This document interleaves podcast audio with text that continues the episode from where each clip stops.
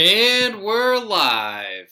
Hopefully everyone can hear me. I am the real underscore G Warner on Twitter. Hit the follow button if you can. Gonna be doing a bunch of these, but this is gonna be a blockbuster type of afternoon with plenty of sports coverage, specifically all of the major European soccer leagues that are starting this week.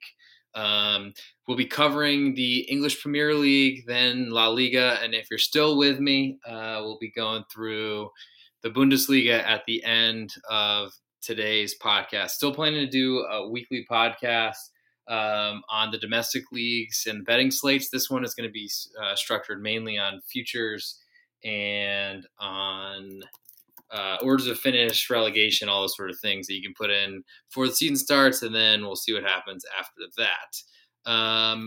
Not sure exactly where this will go today and how long it'll take, but thanks for coming along for the ride. And without further ado, now that we've gone 1 minute in with an intro, start with the Premier League, which is the biggest money league out there. Plenty of drama all over the place, even though Messi isn't involved with this one, as far as I know. And coming into looking at futures and all sort of things, checking off season stuff and the transfers that have been made, I was pretty interested in looking into Liverpool to win the Premier League. I think last season they were still getting really big lines and were still either a public darling or at least a market darling. But unfortunately, I think one of the biggest problems for them were injuries that you'd think after being pretty healthy when they won the league the year before to then having one of the worst ratings for health or metrics throughout all of the big European soccer leagues, that you'd think they might be coming back towards the mean. Certainly we'll dealing with some injuries, and who knows if one injury will lead to another. But considering how many important pieces missed their matches last season, that I think they're going to be in a much better position. I think Jurgen Klopp had to change the entire strategy that he employs, really based on the personnel he had. I think being unable to press high up the pitch and really force your opponent into mistakes in their back lines really changed who Liverpool was, and having to come down the pitch, go against the shell defenses that everyone was playing against them was clearly an issue for them, as you saw losses to Burnley and other teams like that that were kind of unbelievable, I think, based on when he went in, checking out what spreads were entering those matches. But I think it's going to be different this year. Virgil van Dijk returning seems like he's going to be a go for week one or match day one. We'll see what happens, but and certainly always concerned about re-injury and things like that. But I was really interested in looking into Liverpool. But then with the amount of transfer activity that the other clubs, namely Chelsea and Manchester City, have been undertaking, have been incredible. I mean, it's amazing what oil barons or oligarchs or whatever you want to call them. Oil basically is running European soccer now, with seeing what PSG has done. Pretty much everyone has really suffered from the coronavirus pandemic, except for the oil tycoons, Manchester City, Chelsea, and PSG. And of course I get a call in the background. Hopefully that doesn't shut this off. Anyway, I think we're through that one. I'm on every do not call list, apparently, or the opposite of that. Everyone's calling me all the time now. It's lovely. Anyway, back to the story. So Chelsea has made incredible movements. I think that were pretty unexpected, luring Romelu Lukaku away from Inter, who didn't seem like they wanted to sell him, but also have been trying to trim their wage bill. So I think Chelsea did some good business, found an asset that they wanted on a team that wasn't, or at a club that was looking to try to shed some payroll.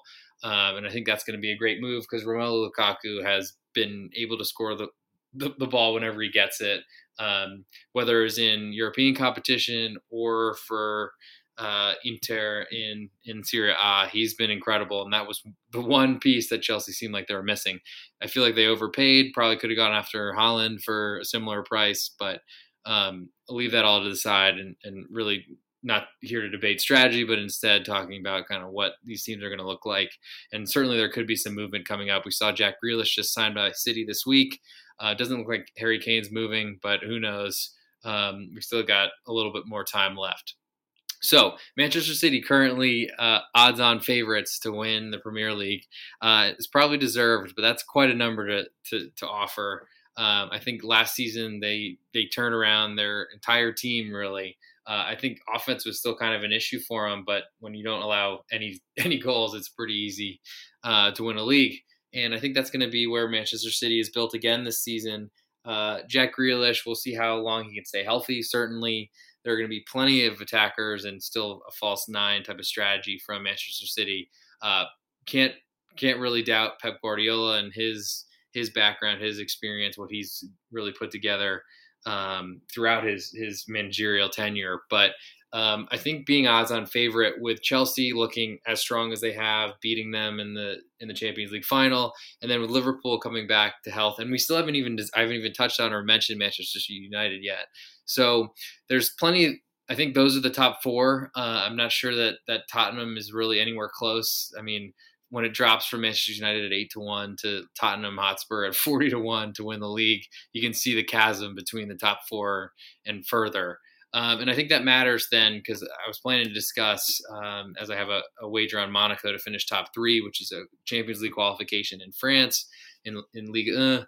I think it's a big difference here, because I was potentially looking at top four finishes and potentially wanting to find some underdogs there. But as an underdog player myself, I'm not really looking at playing anything odds on, especially for tying your money up for 6 months.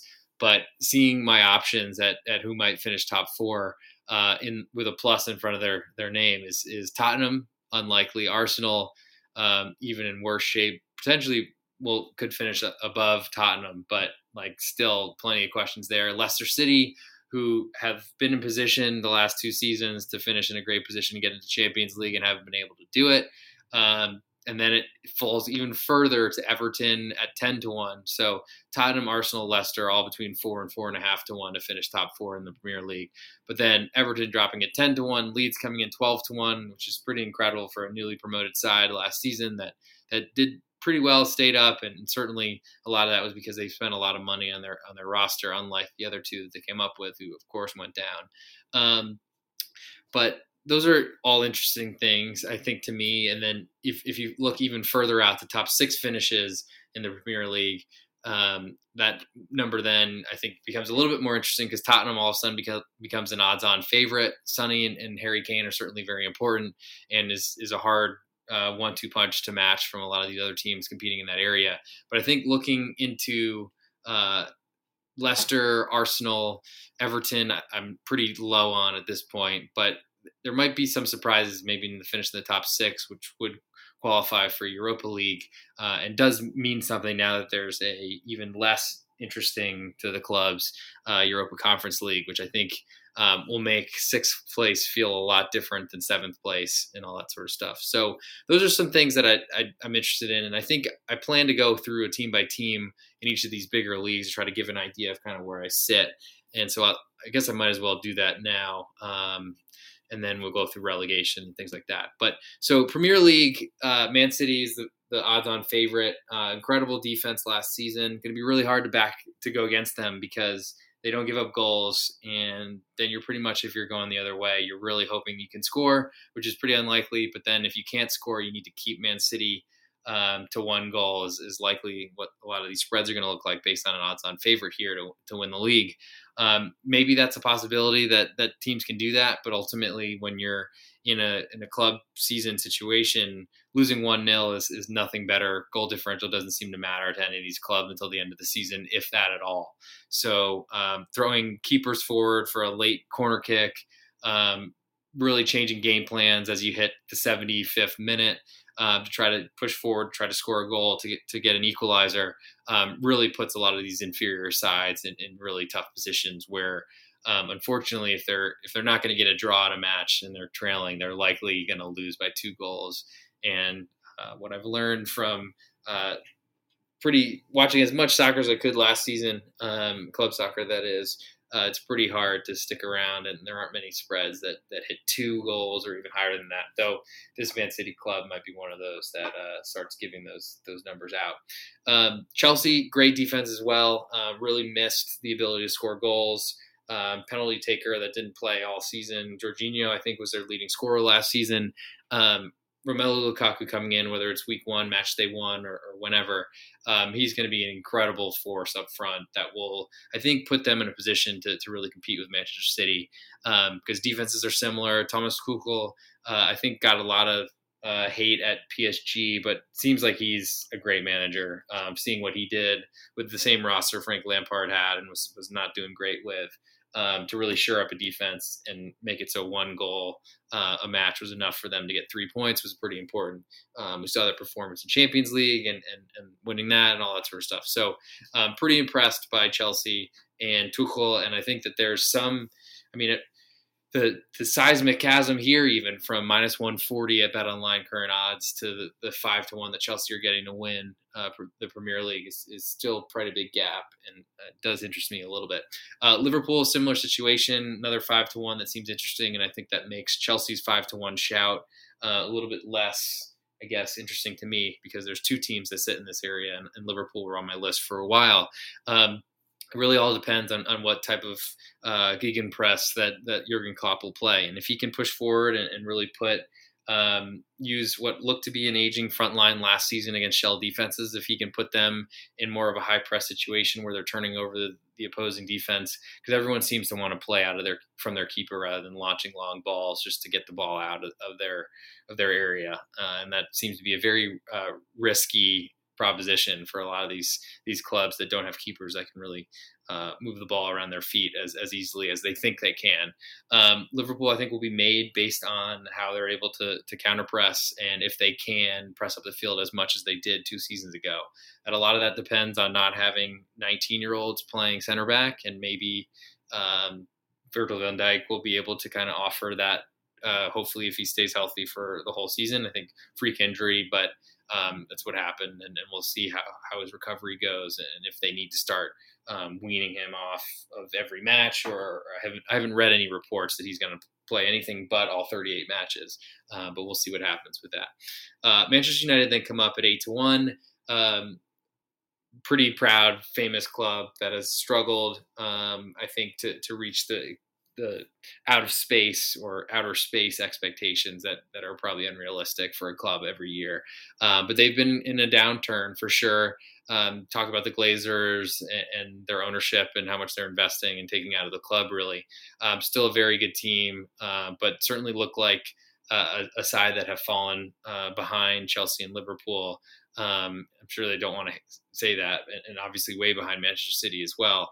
But they're a side that fell behind in a lot of matches and really used their talent being so much significantly better than their opponents to really that's how they finished second in the Premier League last season. I'm not sure that certainly they deserve credit for that, because finishing second is an achievement, and that type of performance is one that deserves some kudos based on kind of what they have at their disposal compared to their rivals. But I'm sure it's not a happy type of situation, and they have a lot of room to grow and improve in order to get to a certain area, because I think their defense was pretty shoddy. I think Rafael Varane coming in, he's certainly had some bad moments, but that'll help to really add some speed to kind of support Harry Maguire. So that's an important thing. We saw Luke Shaw play so well in the Euros this summer.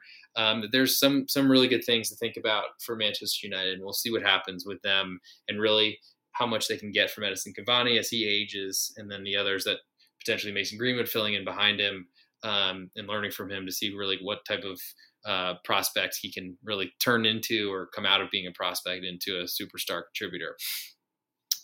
Tottenham, plenty of issues with their team in general. I think the Romero signing from Atalanta was pretty important for their defense, and it's really how they got Alderweireld out of, I guess, the club. I think having Rodon as a backup showed that he was somewhat capable, both playing for Tottenham last season as kind of a guy that everyone was afraid of, and then also for Wales, the national team. I think he did fine.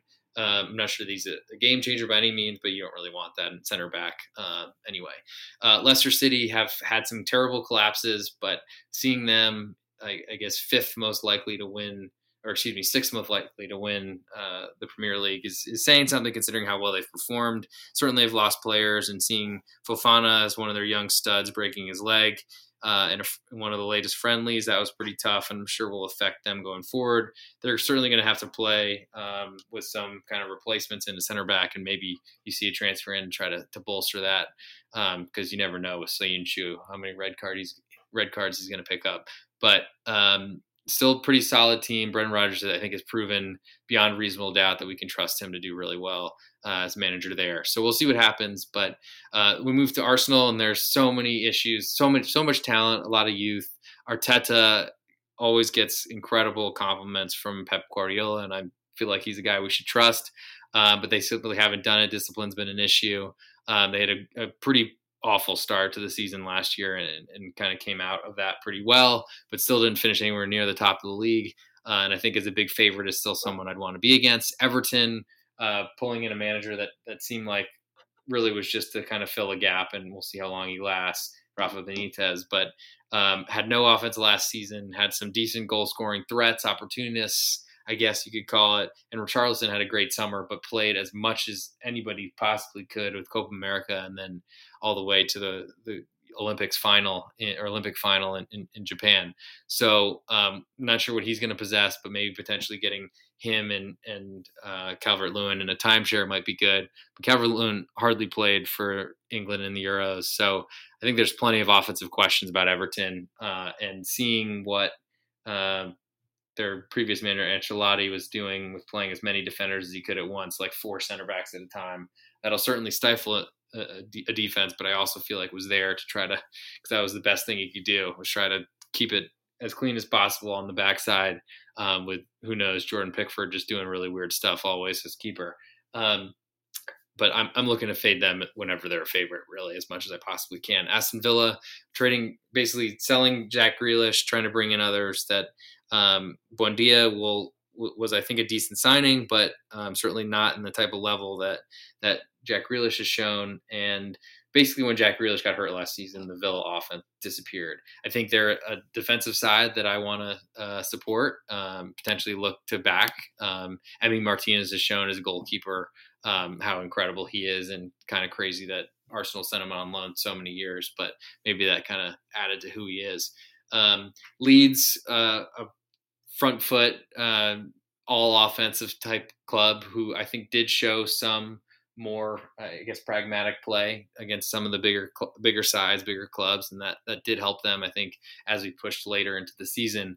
We'll see if that continues. I'm not sure exactly what to expect from that, but until Bielsa retires, I think you got to expect them playing with a ton of energy and trying to push forward. And that's a really good plan and really kept them up while the other two promoted sides went down last season. I think Leeds being aggressive and trying to win points was a big reason that they're still in the league, as, in addition to the money they spent. West Ham, not a lot of respect for their season last season, seeing them basically middle of the pack. But we'll see what happens with them. I think their defense was great. Losing Lingard, who was kind of a talisman coming over as a loanee when they were having trouble scoring goals for as long as I can remember, was important. So we'll see how they react to not having that. Mikel Antonio's always injured, but when he's there, he's important. And I think their defense has been good enough that you can respect them to try to at least stay and hang around other teams, which can be good as an underdog. Brighton, the darling... Graham Potter, the darling of pretty much all of the English media, it seemed, yet we're hanging around relegation all season. So I'm not sure that I see the positive really as brightly as the rest of the media does around England. Wolverhampton, with new manager coming in, Nuno seemed to do well there, but ultimately couldn't really survive them selling a lot of their best players and the Raul Jimenez injury, which left them with almost nobody to put the ball in the net. And that's a problem. I don't really see that changing too much. We'll see what we can get from Jimenez this season. And there's a lot to wonder with Wolverhampton. Southampton, Hasenhüttl showed that he was going to play one way, didn't have a lot of depth based on their financial situation, and I don't really see a lot of that changing, especially with Ings just being sold. Not sure how they're going to score the ball, really, and so that's kind of makes sense where they are. Burnley, they're always going to play in that defensive type of setup. Kind of fell out of that a little bit towards the end of the last season, but Chris Wood was on fire. Got a little bit of seasoning this summer playing for New Zealand in the Olympics as an overage player, but I think we're going to expect them to be one of those tightly wound shell defenses, and we'll see what happens. And they'll struggle to beat other teams, but I think we'll be able to hang with some of those that can't score just like them. Crystal Palace with Patrick Vieira coming on. I watched their friendly against Watford, and it seemed like they were bossing that game around, but I think that's going to be kind of what happens when they play inferior sides like Watford, who we'll get to in a little bit. Brentford, I think, is interesting based on how well they've been doing the championship and never getting to the big league. But then we'll see what happens, because it hasn't looked like they've changed their side as much as I think some people had expected, with some signings and things like that coming in. I think they're preparing to go down again. Newcastle, surprising to see them as such a long shot to win the Premier League, but they were in big trouble for a lot of last season, so it's not really that surprising. I think Newcastle have shown that they really can't defend, they can't score goals, and that's a really bad combination on a soccer pitch. Norwich, kind of the yo-yo side, it looks like, of England, getting relegated first during the pandemic season, coming back straight up, winning the championship last season, and selling a bunch of their players. Godfrey's gone, selling Buendia this season, and we'll see what happens with kind of who they brought in. They brought Lise Malou in from Ligue 1, and that was, I think, a good signing, but we'll see how much a defensive midfielder really says about them, and Timo Pukki certainly getting older every second that passes, just as the rest of us. But it's even worse on a soccer pitch. And then Watford looked pretty poor in the friendly with Crystal Palace. Who knows what to take from friendlies, but I think there's a lot of questions about them. And they're probably going to switch their manager like 5 or 6 times. So that brings us through, I guess, one by one of each of the clubs in order of what their expectations are and odds to win the Premier League.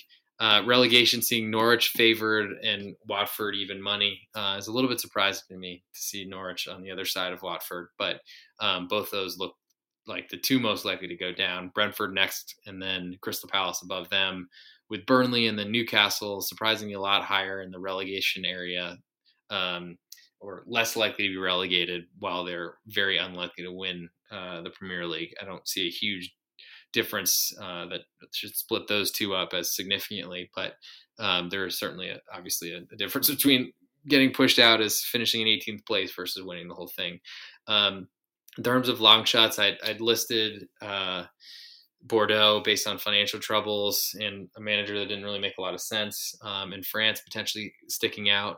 In terms of the Premier League, I don't really know, like Southampton only 3.5 to 1, so it's not even that far-fetched. Brighton at 5 to 1 based on their manager, I think, and how everyone loves him. I wouldn't put it past, I wouldn't expect that sort of thing to happen, but that's only a 5 to 1 price. So it seems like the relegation numbers are pretty close to even, which is saying something, I think, and some certainly could be something you want to look at the bottom based on expenditures and squad values, like I'll bring up transfer market, for example. So, seeing Burnley as the least valued is kind of a shock, but they've been doing it for so long the same way that it's hard to really expect that to change too much. But that certainly could provide a bit of a problem if you're trying to play a Brentford, Watford, Norwich, all to be relegated type of number.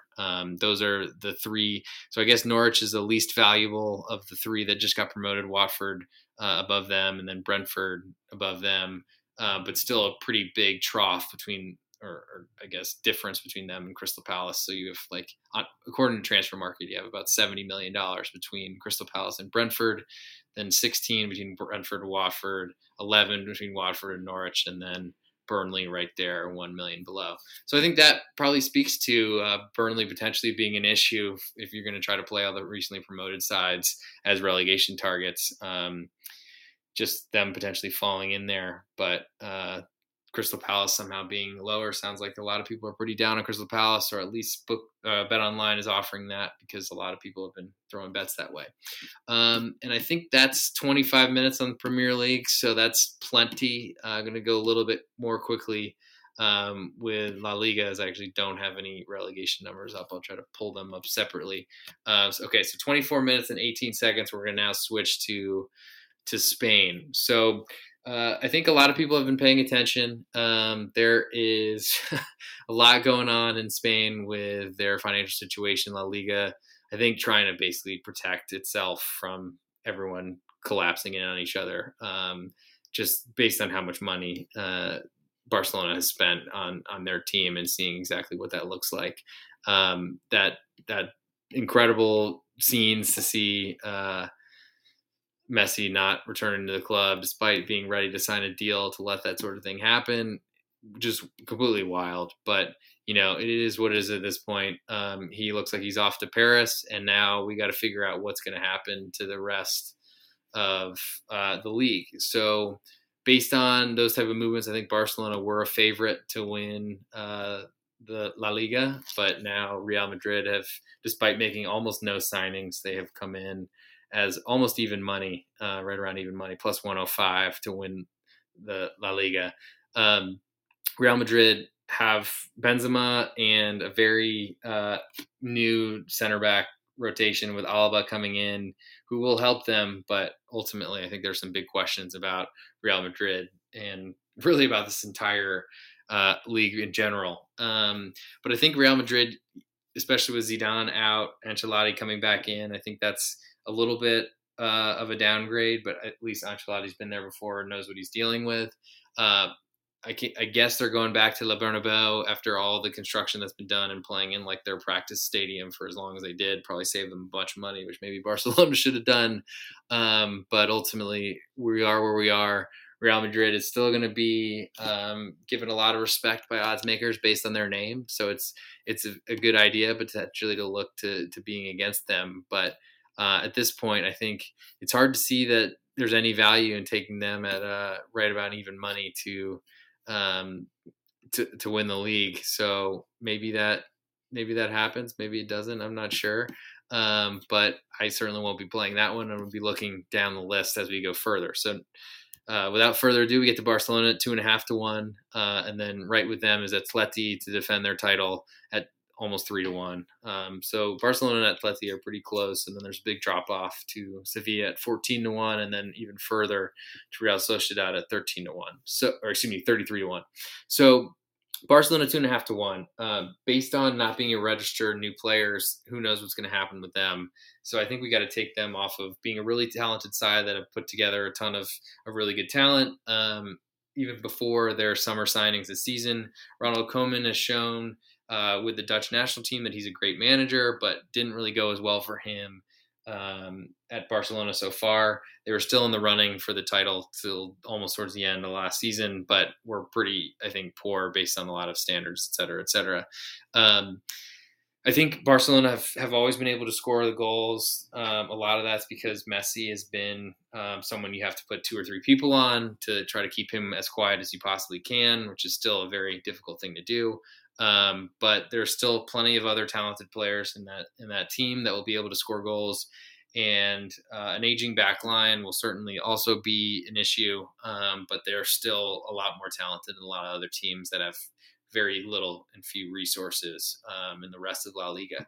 I do think seeing them on an international stage and Champions League is someone you might want to look to potentially to fade Barcelona once they're playing teams that can actually have the wherewithal to spend money or have been making signings. But I wouldn't cast Barcelona too far off into running into this, I guess, winning this championship because La Liga has done very little activity. Now, Atleti, they did win, kind of ran out to a big lead and then kind of fell apart, but didn't fall apart enough for Real Madrid or Barcelona to catch them.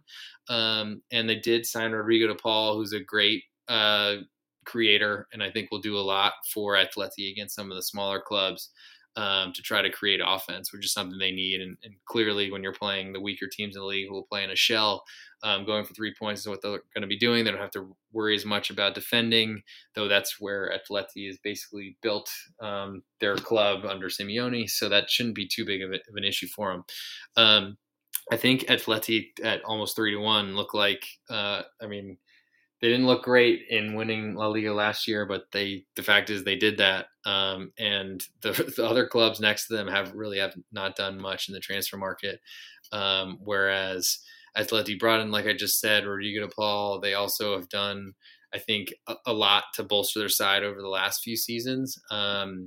Really, that seems like their only big entry as I scan transfer market right now.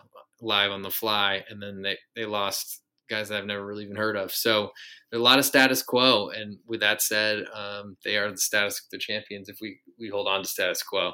Moving to Sevilla, who have definitely done some selling. Looks like Koundé might be moving. We'll see if that actually occurs.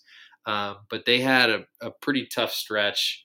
Started off the season really well, and we're ultimately in the race for the title for until the last month by at least, and if not even the last 2 or 3 weeks. They struggled a little bit when playing Champions League against Dortmund, and also trying to match their La Liga commitments. Plus they had Copa del Rey commitments, and were playing a ton of matches, and it kind of showed that they didn't have as much depth as I think a lot of people expected. They're still a really talented side. They won a ton of matches 1-0 last season, much to my chagrin betting against them, because they really were kings of the 85th minute goals to win. But that's something to value, I think, when they play against the better sides, and someone that you want to potentially look to as that style has played. And I think we can all feel pretty good about their manager and kind of how Sevilla have performed under him, especially in Europa League. Real Sociedad come up next. They started the year off as well as they could, and then kind of drifted towards the middle of the season and towards the end. But they are 33-1 in that, I guess, that fifth most likely to win La Liga. I don't know that they're going to be in a position to really challenge the bigger clubs, because unfortunately no one in Spain has had much money to do too many transfers. Next, Villarreal, coming off the Champions League, or I guess the Champions League qualification, because they won the Europa League, playing defense the whole time against Manchester United. They didn't have a great season and I guess you could have said they put all their eggs in the Europa League basket. I'm not sure that they did that, but it ended up working for them to get into Champions League. But they are I think distant, and are ultimately a pretty small club that have outperformed. And so this could be returning to kind of what we would expect, reversion to the mean. Next, Real Betis at 100-1. Surprised to see them double as likely to win as Villarreal.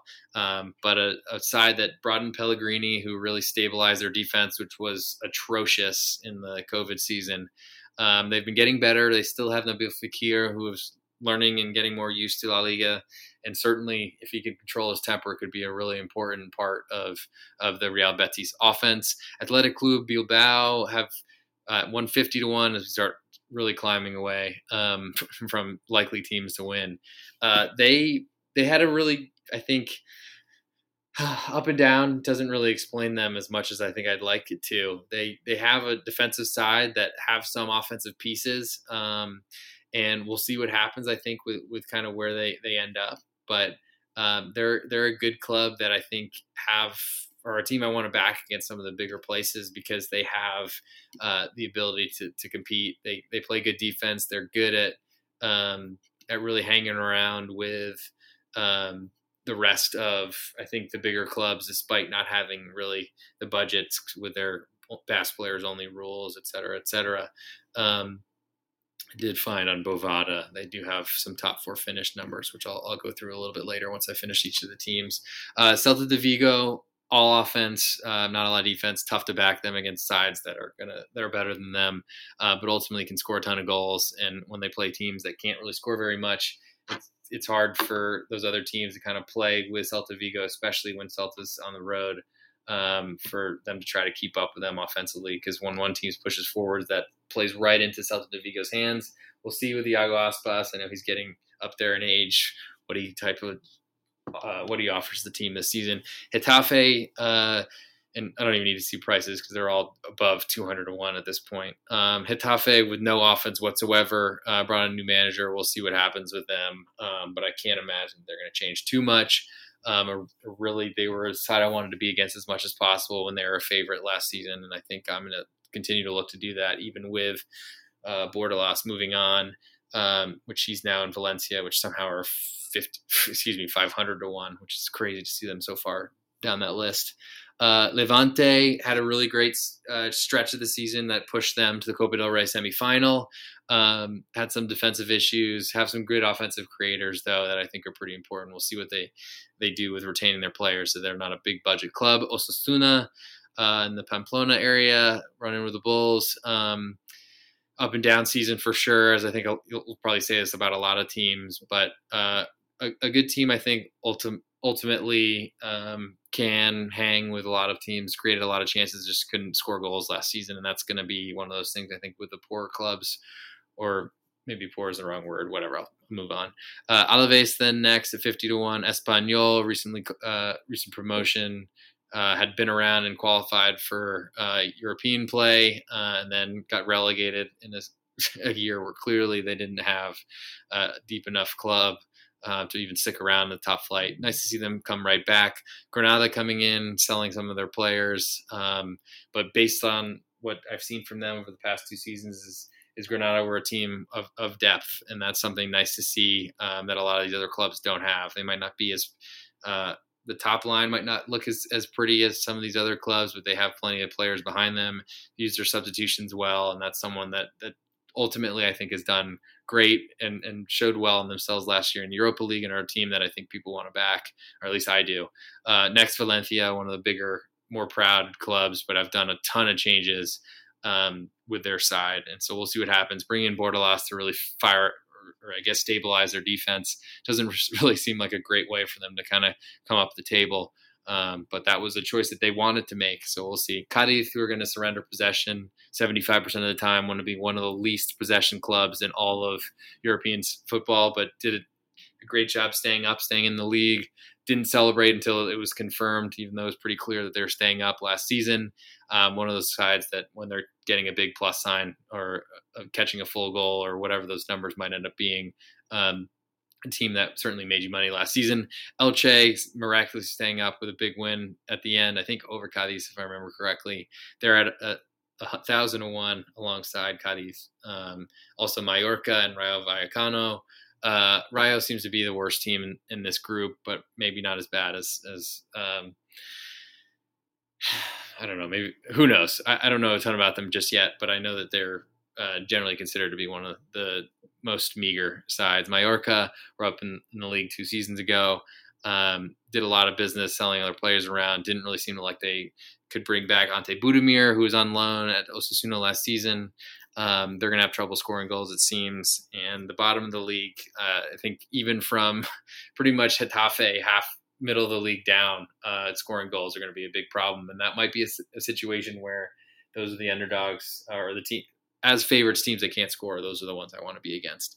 So now moving through that top four proposition, as we've already gone through outright winners at the top, I think seeing Sevilla there as an underdog to finish fourth, basically, or finish top four, looks kind of nice to me. Sociedad don't really seem like a huge challenger.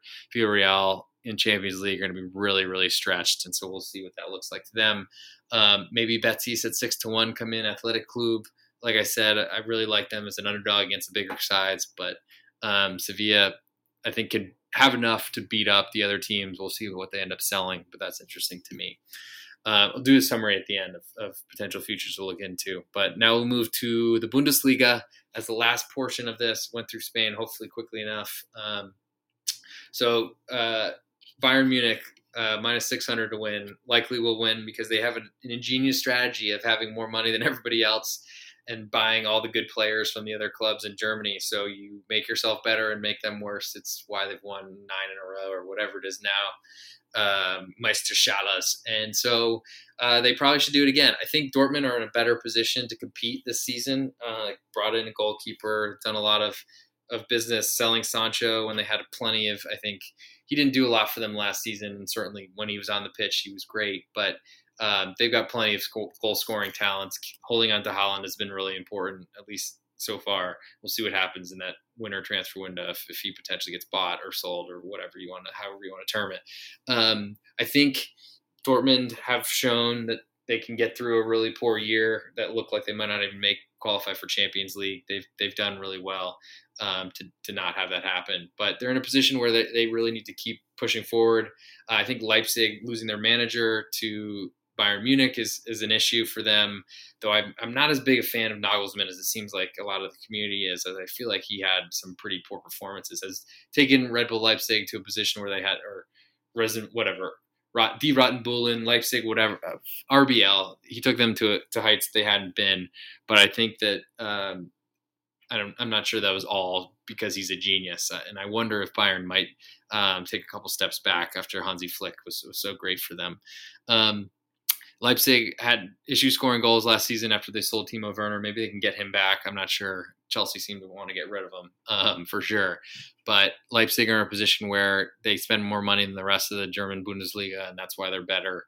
But I'm still not sure they're great, and their defense has been pretty poor in European competitions, as we've seen. Leverkusen then come up next at 66-1. So we go Bayern minus 600, so odds on, but even more than City.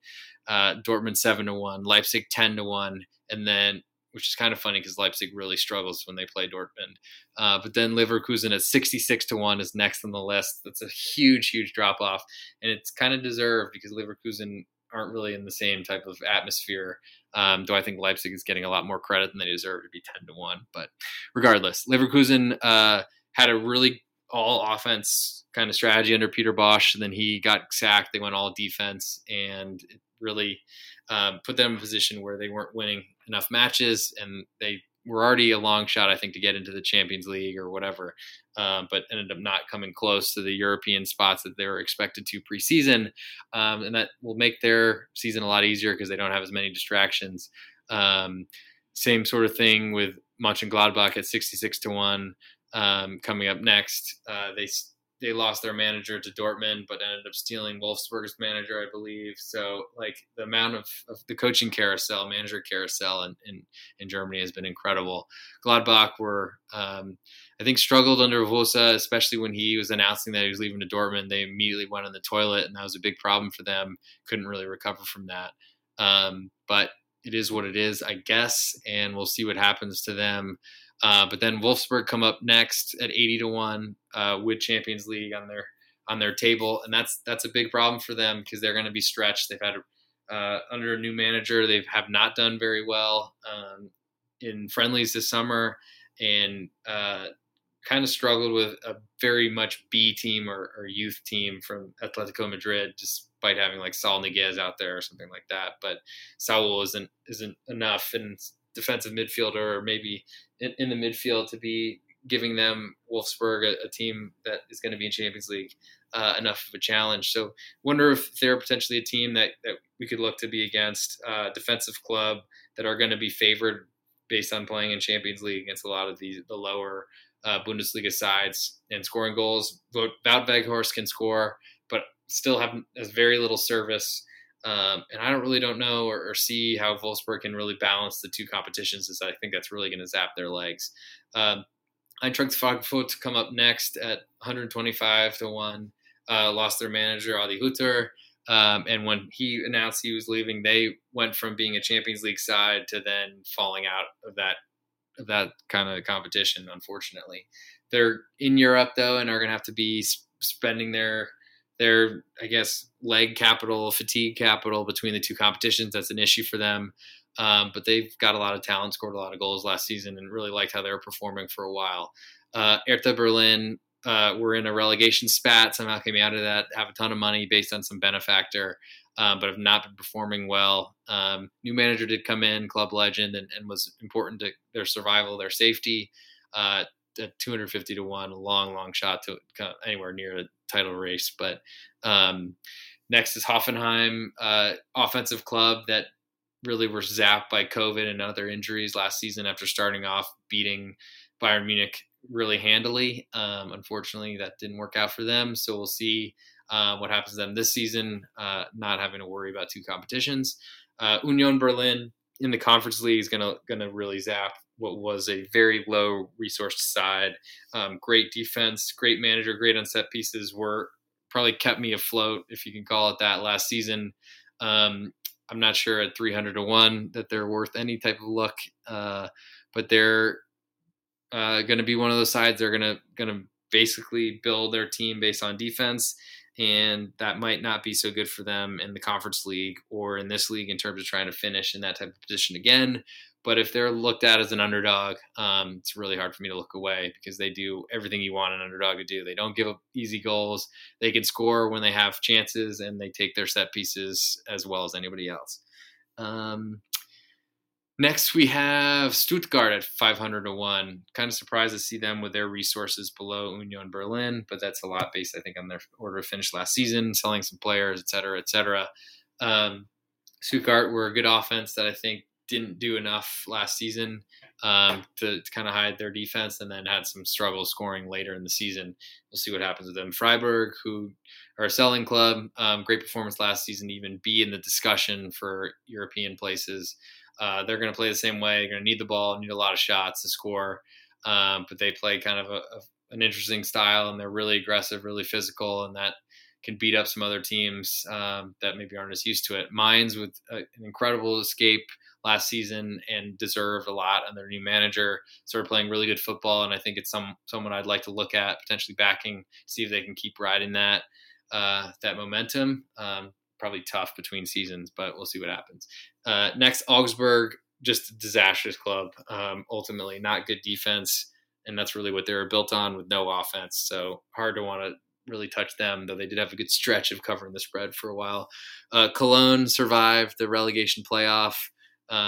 These are Augsburg and Cologne at 1,000 to 1. I mean, it's probably not even worth saying the numbers anymore, but they survived. They're a yo-yo club that bounces a lot. They're going to have to really fight relegation. It seems like every season they're in the league, but they did a good job last season of escaping at the end, I guess. But we'll see what happens to them this season. But same type of read, going to struggle to score, and that's a big problem in this type of league. Arminia Bielefeld, probably the most surprising to stay up last season and do it safely without relegation playoff or anything like that.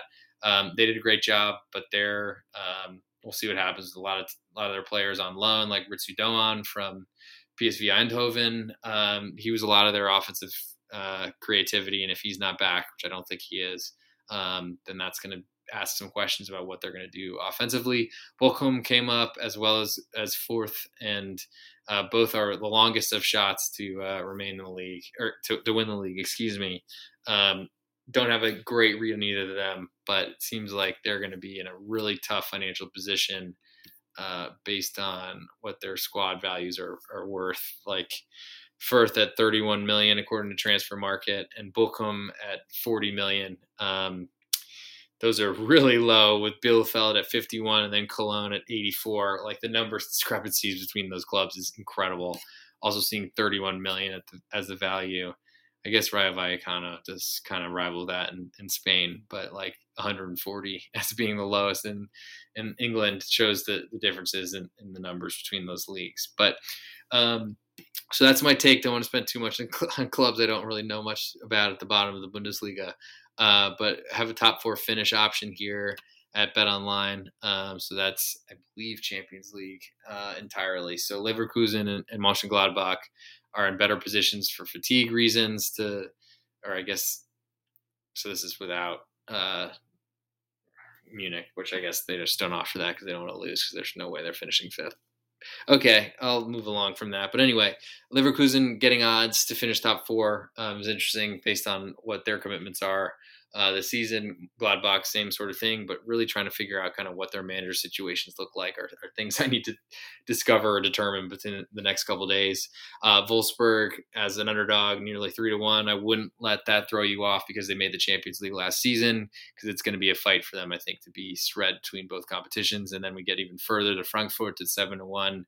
That's a big number, but they're going to be stretched with Europa League, and then Hertha, with hard to trust them to do really anything of note. And I think that's the stretch of, let's see if we can find a relegation. Don't have that yet. Let's see if I can get bailed out on Bovada.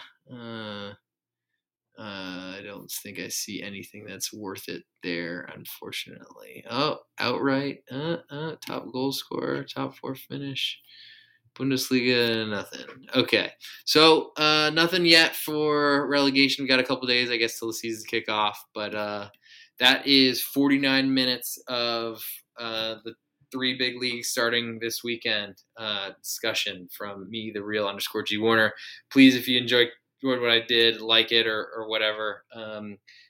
Apple Podcasts. I'm going to be there. Also, you can follow and read these things or potentially listen to them live on Twitter when I'm recording them via Podbean. Any suggestions, questions, whatever you want to throw my way, please do. Would love to try to make this a good season for all of us so we can all be as profitable as possible. But before I let you go through and say things I'm interested in or things I'm looking at in terms of futures, Chelsea and Liverpool both 5-1 to win the Premier League. In terms of to be relegated, certainly all the clubs that got recently promoted, so Norwich, Watford, Brentford, all right around even money to be relegated. And then top four finish, not that interested there. Top six finish, Leicester City is interesting to me, potentially hopping over Tottenham Hotspur. And then La Liga to win, Atletico Madrid looked nice to me. Then also potentially that Spain top four finish in La Liga going through with Sevilla as getting odds right now. And then in terms of the Bundesliga, who will win it? I don't think that I can really do Borussia Dortmund at 7-1. I think Bayern's just always going to be so much better than the rest of these clubs. But trying to find ways to bet against Leipzig seem to be interesting to me at this point. And then potentially looking at top four finishes, doing a little bit of digging on Leverkusen and Mönchengladbach to potentially finish up there, because I don't know that the other clubs like Wolfsburg and Frankfurt are going to be able to be in that area. Plus, I think the clubs towards the bottom, I don't think Stuttgart's done enough. Hertha is really hard to trust. Union spread between two, and I don't think we're ever really going to be in that type of picture anyway. But that's 51 minutes. Thank you for joining. Looking forward to doing a this weekend's lines type of podcast towards the end of the week, maybe Thursday or something like that. Enjoy your time. Be nice to each other. Wear a mask or whatever. Get vaccinated. Bye.